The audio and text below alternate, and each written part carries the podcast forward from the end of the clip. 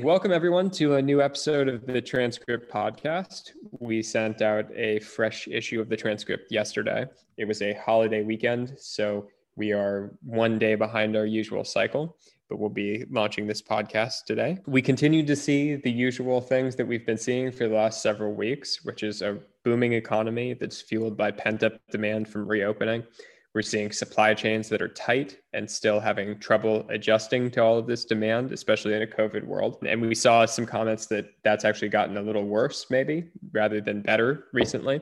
And then we're seeing the effects of that come through in inflation. And inflation is happening in a lot of different areas within the economy, including labor tightness. Mukaya, any thoughts?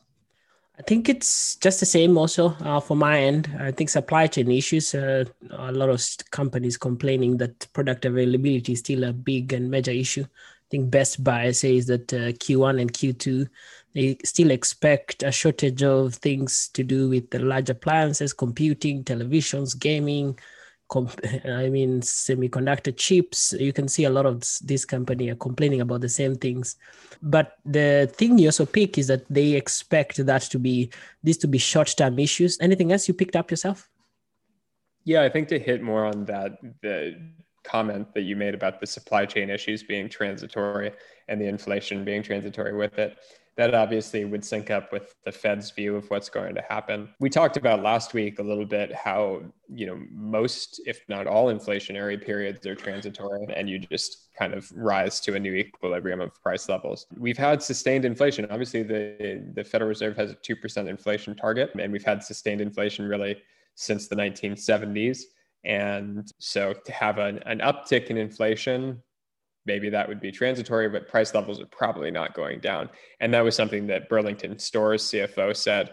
We do believe that some portion of these costs, specifically higher wage, wage rates, will be permanent. That would be my expectation as well. Do you think these are transitory or or more permanent price changes?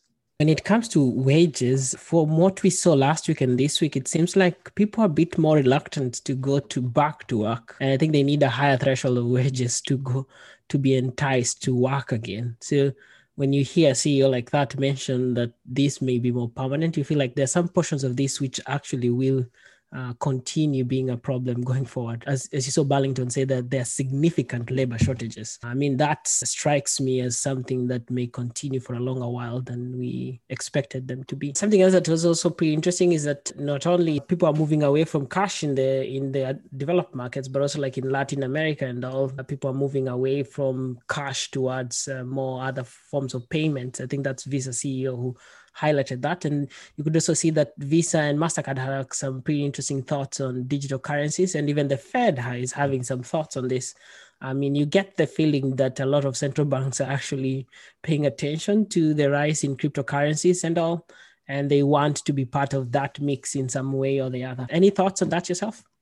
Yeah, this seems to be the end game for crypto will end up being digital currencies provided by central banks. It's just much more likely that governments will be be issuing crypto or forms of digital currency than that you'll have a kind of decentralized financial system like the current crypto system is trying to trend towards. But yeah, very interesting comments from all of those players. And one that was blacked out just for paying subscribers from Visa was specifically Visa CEO saying, We are big time leaning into the crypto space. And obviously for Visa and MasterCard, these are competitive threats, I think, digital currencies. If there's easy transactions outside of their networks, then you could see Visa and MasterCard being displaced because they they are so expensive. They're almost a tax on consumption. So, you know, there should be an economic incentive to actually displace Visa and MasterCard. So, uh, one last thing that I wanted to mention, and then we wanted to try to keep today short, was on the security stuff. I thought was pretty interesting the cybersecurity stuff that we picked up yesterday. A zero trust infrastructure for cybersecurity. I thought it was an interesting buzzword that I hadn't personally heard before. And then there was an interesting list of companies that Cloudflare highlighted Okta, Zscaler, and Akamai in addition to Cloudflare, as three potential beneficiaries of the zero trust infrastructure. And you know, we've been talking a lot about cybersecurity in the last few months. It seems to be a hotter topic and an area where there should be more spending within the economy. And so it's interesting to see those few listed as potential beneficiaries and places where we should probably dig in and figure out if there's investment opportunities there. I should say that I've spent quite a little bit of time curious about what Cloudflare do. And uh, something else that I picked up from that specific call is that CIOs are coming back now to focusing on core business in protecting the business. Uh, and also the fact that a lot of companies are shifting towards you know checking out whether what's happening in cybersecurity and that aware general awareness among boards i think and those kind of companies that he listed there, Okta, Zscaler, and uh, Akamai. I think those are good companies to actually check out. We can keep digging about it. And I mean, in the next couple of weeks, we can keep giving you information as I dig into this company. It's a fascinating company to be, to be honest, and how they started and how they've grown until now and how they keep growing going forward. Interesting.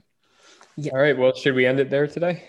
Yeah, I think we can end it there for today. Thank you so much for joining us. It's a short episode this week, but we'll uh, back again next week. Uh, check us out at the transcript.substack.com and leave us your comments, your anything that you have. We can always feature them on our po- podcast every week. See you next week.